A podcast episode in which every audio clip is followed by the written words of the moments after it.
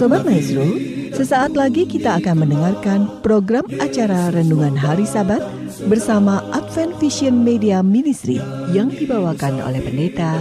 Selamat mendengarkan.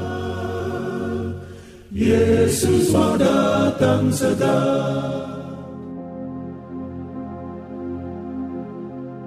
Selamat pagi dan selamat sabat saudaraku yang dikasih oleh Tuhan. Salam sejahtera untuk seluruh pendengar maestro yang kami sangat kasihi. Pada pagi ini, bersama saya Pendeta Cucu Elia, akan bersama-sama dengan saudara untuk merenungkan akan firman Tuhan yang pada pagi ini saya beri judul Perayaan Natal. Sebelumnya saudaraku, mari kita akan berdoa. Bapa yang bertahta dalam kerajaan sorga, kami mohon bimbingan dan tuntunan roh kudus. Ketika kami akan mendengar, membaca sabdamu Tuhan, dan merenungkannya, biarlah kami beroleh hikmat akal budi untuk memahami akan pengajaran Tuhan. Untuk kami boleh mendapat tuntunan bagaimana kami hidup. Dan kami beroleh hidup lebih dekat dengan Tuhan. Menjelang kedatangan Tuhan yang kedua kali. Inilah doa kami Tuhan, sekali lagi kami mohon berkat di dalam nama Yesus Kristus, Juru Selamat kami yang ajaib. Amin.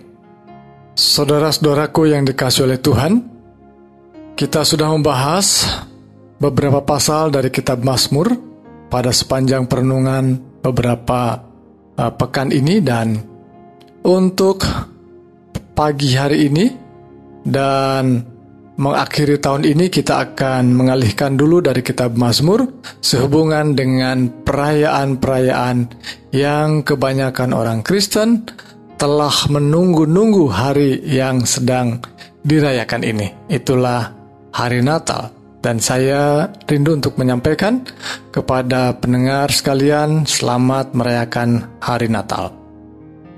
Saudaraku tentu dalam memasuki saat seperti ini, waktu-waktu memulai di bulan Desember, demikian juga sepanjang bulan Desember sampai bahkan di awal tahun di bulan Januari, kita akan melihat ada banyak usaha-usaha yang terbaik mau merayakan Natal di gereja, di mall, di lembaga-lembaga misi, di instansi pemerintah, dan berbagai perkumpulan-perkumpulan Kristen. Dan semua berusaha memberi suasana kegembiraan menyambut hari Natal ini. Memang ada beberapa daerah atau kota yang mungkin merasakan kesulitan untuk merayakan Natal secara terbuka. Sehingga harus merayakannya secara intern, mungkin secara diam-diam di satu lokasi atau mungkin di gereja yang mungkin belum dapat izin karena kelihatannya sulit untuk mendapatkan izin. Dan banyak juga partai-partai politik yang juga memanfaatkan momen seperti ini untuk menarik simpatisan dan suara untuk perolehan suara di pilkada yang berhasil. Namun penting untuk saya garis bawahi bahwa Natal, perayaan Natal dan kekristenan bukanlah kegiatan politik, bukanlah kelompok yang diarahkan untuk kegiatan politik. Dan tidak boleh dibuat menjadi kesempatan untuk menyuarakan kepentingan-kepentingan lain.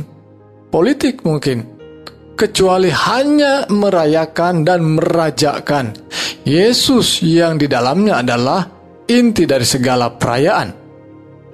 Mari kita lihat saudaraku sekalian, pekabaran firman Tuhan yang saya bawakan pada pagi sabat ini dalam Lukas pasal 2 ayat 8 sampai ayat 20 demikian firman Tuhan.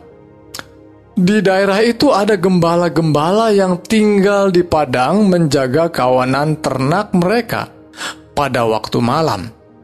Tiba-tiba berdirilah seorang malaikat Tuhan di dekat mereka, dan kemuliaan Tuhan bersinar meliputi mereka, dan mereka sangat ketakutan. Saudaraku, kawanan gembala adalah kelompok spesial di hadapan Tuhan. dan saya melihatnya memang mereka adalah kelompok yang sangat spesial di hadapan Tuhan. Sehingga mereka mendapat kesempatan pertama pemberitaan kelahiran Yesus. Dan mungkin saya coba bertanya-tanya mengapa kelompok seperti mereka yang menjadi spesial.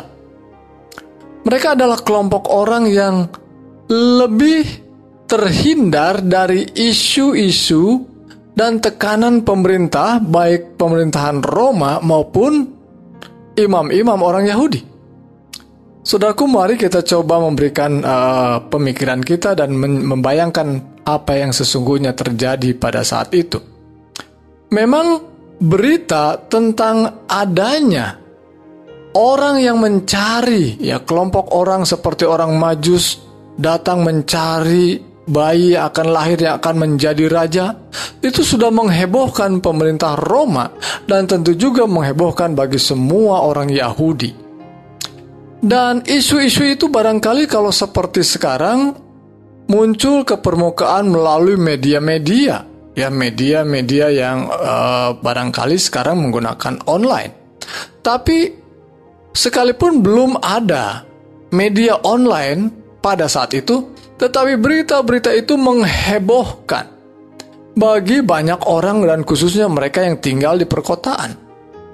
Tetapi saudaraku sekalian, kelompok gembala adalah kelompok orang yang dalam ke kapasitasnya sebagai seorang pekerja yang jauh dari hikuk-pikuk perkotaan, mereka terhindar dari isu-isu dan tekanan pemerintah. Dan mereka hidupnya pun sederhana.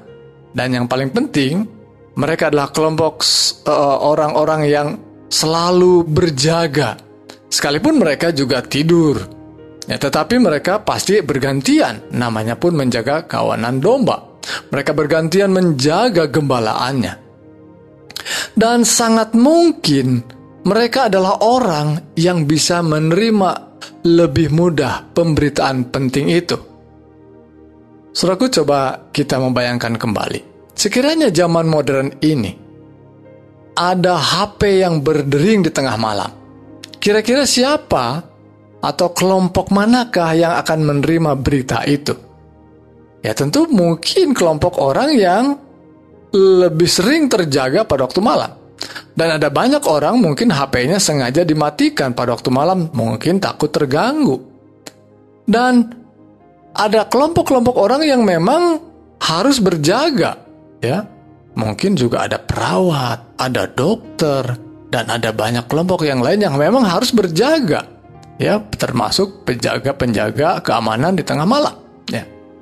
Dan Tuhan tidak menyuruh kita tentunya untuk tidak tidur sepanjang malam, karena tentu itu salah mengganggu kesehatan. Tapi kita harus memiliki sikap untuk berjaga, untuk berjaga dan bersedia, dan itu adalah perintah Tuhan. Ketika setiap tanda diberikan oleh Tuhan dan tanda-tanda itu terus mengiang dan terus menggema menjadi sebuah tanda yang begitu jelas, seharusnya kita semakin berjaga dan bersedia bahwa akhir dunia akan terjadi. Saudaraku, mari kita lihat beberapa ayat firman Tuhan selanjutnya dalam ayat 10. Lalu kata malaikat itu kepada mereka, Jangan takut, sebab sesungguhnya aku memberitakan kepadamu kesukaan besar untuk seluruh bangsa. Jangan takut. Mungkin ayat sebelumnya kita mendapati ayat 9 mereka sedang uh, berdiri dan sebagian mungkin sedang uh, beristirahat dan mereka tiba-tiba diliputi dengan ketakutan. Dan tentu malaikat tahu mereka sedang ketakutan karena sesuatu yang terjadi dengan tiba-tiba. Sehingga pekabarannya jangan takut. Saudaraku sekalian, pekabaran jangan takut sangat menggema di dalam uh, banyak uh, kitab dalam uh, buku-buku uh, kita Alkitab kita. Dan memang banyak orang dan dunia dengan segala kesulitannya, dengan segala tantangannya dan bahkan mungkin dengan bencana-bencana alam yang muncul sekarang ini dan banyak orang mengalami ketakutan, diliputi oleh ketakutan. Dan pekabaran Tuhan, jangan takut. Demikian juga kepada para gembala yang ada di padang yang sedang berjaga itu, jangan takut. Sebab sesungguhnya aku memberitakan kepadamu kesukaan besar untuk seluruh bangsa. Hari ini telah lahir bagimu juru selamat yaitu Kristus Tuhan di kota Daud. Luar biasa, pekabaran itu pekabaran yang mungkin selama ini memang ditunggu-tunggu untuk uh, kebanyakan orang Yahudi. Mereka menantikan seorang pembebas, seorang juru, juru selamat. Walaupun mungkin uh, pemikiran mereka atau konsep mereka tentang pembebas atau juru selamat itu berbeda. Tetapi paling tidak mereka sudah mendengar bahwa penting sekali pekabaran itu buat mereka, mereka karena akan ada memang dinubuatkan oleh para nabi seorang juru selamat. Dan sekarang ini adalah kesukaan besar karena hari ini telah lahir bagimu juru selamat.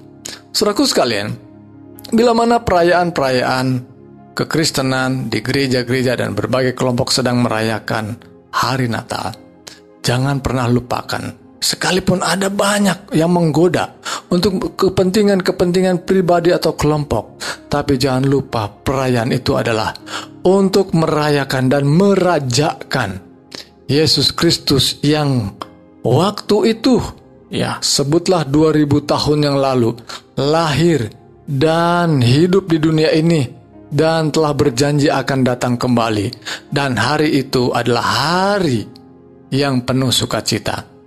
Hari ini ada berita kepada saudara dan saya tentang hal yang penting bahwa Juru Selamat dunia telah lahir. Dan inilah tandanya, ayat 12.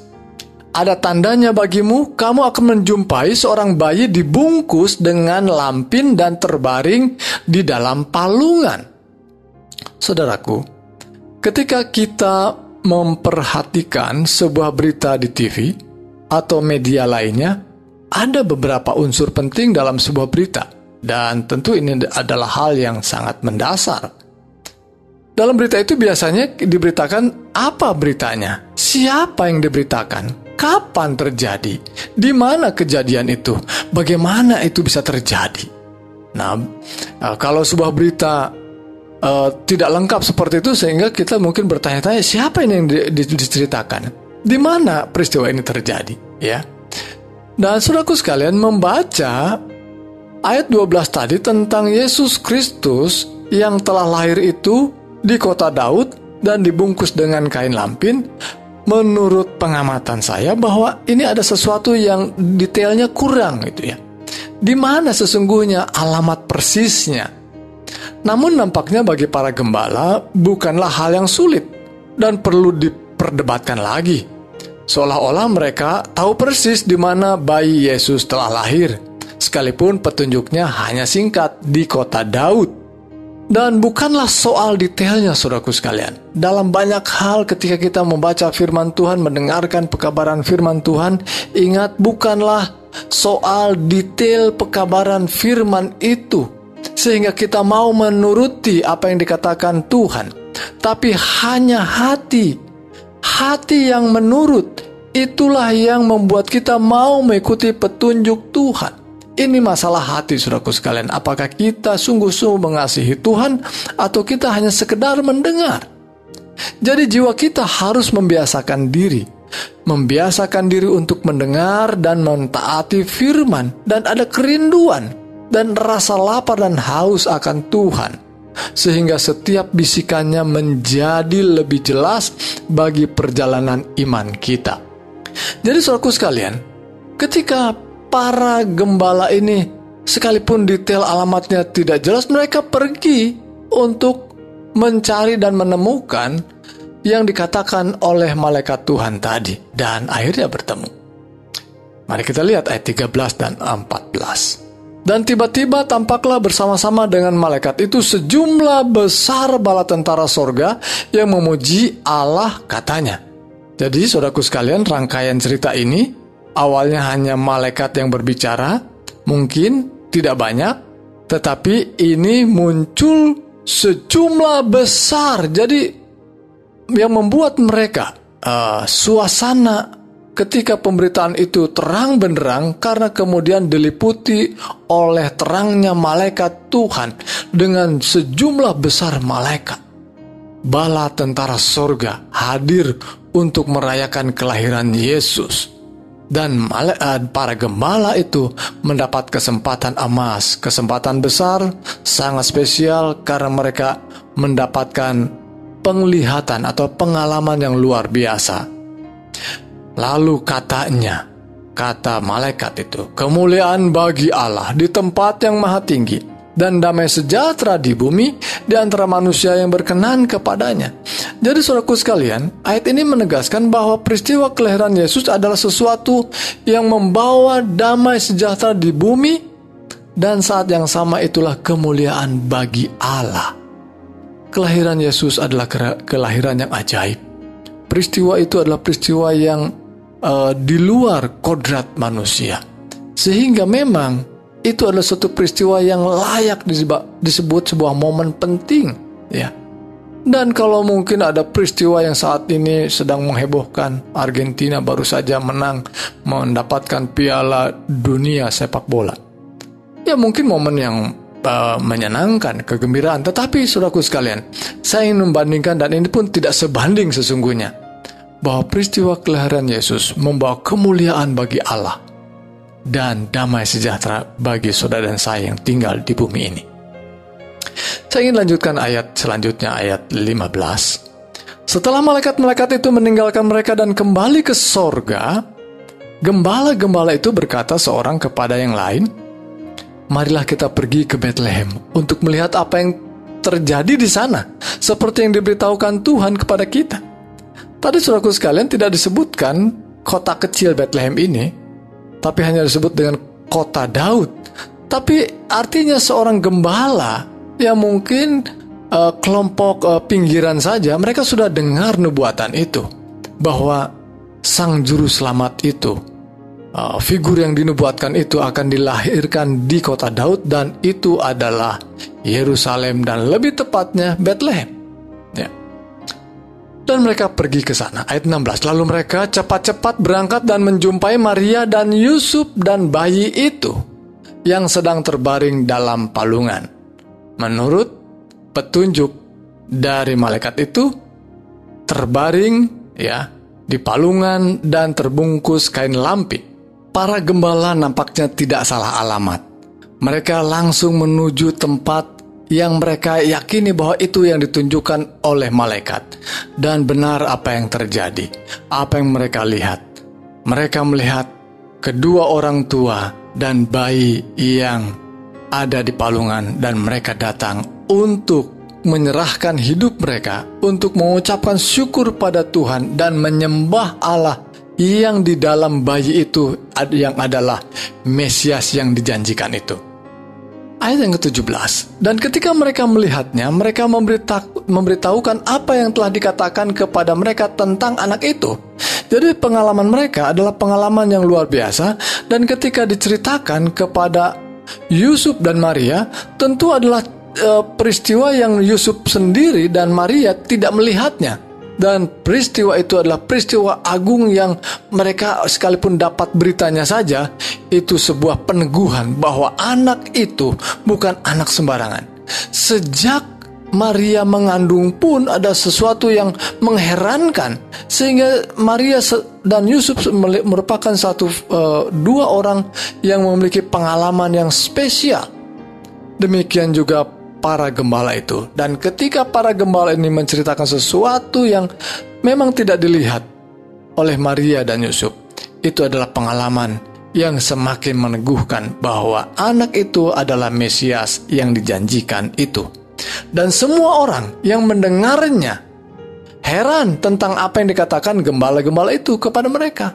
Luar biasa, mereka adalah para gembala yang memiliki pengalaman yang boleh jadi menjadi berkat untuk kehidupan kita.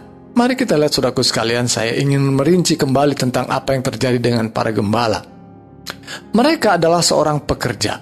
Mereka bekerja dan selalu siap siaga. Dan mereka adalah kelompok orang yang mendapat penglihatan atau pengalaman ilahi yang luar biasa. Dan kemudian mereka adalah orang yang mendengar suara Tuhan. Dan setelah itu mereka adalah mendapat petunjuk Tuhan dan kemudian melakukan petunjuk Tuhan itu, lalu menyerahkan diri mereka dalam syukur dan penyembahan. Lalu yang juga penting, tidak kalah pentingnya, mereka mengabarkan apa yang mereka dengar dan lihat dan alami. Mari lihat ayat 20 dikatakan, Maka kembalilah gembala-gembala itu sambil memuji dan memuliakan Allah karena segala sesuatu yang mereka dengar dan mereka lihat. Semuanya sesuai dengan apa yang telah dikatakan kepada mereka. Jadi suku sekalian, catatan yang ditulis oleh hamba Tuhan, ya penginjil Lukas ini, menuliskan bahwa ketika gembala-gembala itu pulang, mereka memuji, memuliakan Allah tentang apa yang mereka lihat, mereka yang dengar, mereka alami. Dan itu menjadi berkat bagi banyak orang yang mendengar. Dan saudara dan saya dipanggil menjadi seperti seorang gembala ini. Kelompok gembala ini orang-orang yang sederhana mendapat pengalaman yang spesial dan yang penting hati mereka terpanggil untuk melihat bahwa inilah kebenaran dan membagikan apa yang mereka lihat dan alami. Saudaraku, saudara dan saya perlu memberikan kesaksian kepada banyak orang yang menanti kesaksian kita. Ayat 19 saya akan naik sekali lagi ayat yang ke-19, tetapi Maria menyimpan segala perkara itu di dalam hatinya dan merenungkannya. Mungkin suraku sekalian, banyak orang di antara mereka yang juga melihat dan menyaksikan apa yang terjadi dan akhirnya boleh jadi di antara mereka lupa apa yang telah mereka lihat sebagai petunjuk Tuhan dan bisa hilang arah. Namun Maria menyimpannya dalam hati agar semakin teguh rencana Tuhan dalam keluarga mereka ini dan semakin yakin bahwa anaknya adalah sang Mesias itu dan bahkan sang anak itu yakni Yesus Kristus akan menggenapi apa yang dirancang Allah. Maria menyimpan dalam hatinya perkara penting ini. Suraku sekalian, Bila mana saudara memiliki pengalaman dengan Tuhan, pengalaman yang indah bersama dengan Tuhan, pengalaman ajaib bagaimana Tuhan menyembuhkan, bagaimana Tuhan membimbing dan menemukan kita dalam kesulitan dan membawa kita dalam kebenaran. Saudaraku sekalian, setiap pengalaman detail-detailnya saudara harus simpan dalam hati dan jangan pernah dilupakan karena Tuhan hadir dan mengatur segala segala langkah kita dan itu akan meneguhkan perjalanan iman kita selanjutnya.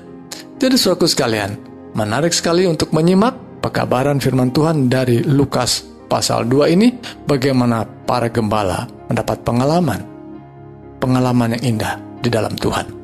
Dan saudaraku sekalian, memasuki hari Natal, saya rindu sekali lagi mengucapkan selamat Natal dan Tuhan kiranya memberkati dan menolong kita memiliki, mengalami akan pengalaman yang indah dari Tuhan dan menyimpannya menjadi berkat dalam meneguhkan perjalanan iman kita. Saya rindu kita semua boleh merenungkan dan mari kita berdoa. Bapa yang penuh kasih kami berdoa dan mengucap syukur Tuhan. Oleh karena berkat firman Tuhan yang kami telah terima dan kiranya Tuhan mengizinkan kami boleh mengalami banyak pengalaman-pengalaman indah bersama Tuhan dan menyimpannya dalam hati dan pikiran kami menjadi berkat untuk kami diteguhkan ketika kami mengalami banyak pencobaan dalam menjalani hidup di dunia ini. Tuhan sekali lagi kami mohonkan berkat untuk kegiatan kami sepanjang hari ini. Panjang hari sabat ini dalam ibadah kami kiranya Tuhan dimuliakan. Dan Tuhan berkati setiap pengalaman iman yang mungkin sudah kami dalam keadaan lemah. Tuhan kuatkan, teguhkan mereka. Demikian juga Tuhan berkenan menolong menjamah. Tubuh saudara kami dalam keadaan sakit. Kira Tuhan memberikan kekuatan dan kesembuhan Tuhan. Inilah doa kami. Kami mohon berkat Tuhan. Di dalam satu nama yang berkuasa, Yesus Kristus, Tuhan dan Juru Selamat kami yang ajaib. Amin.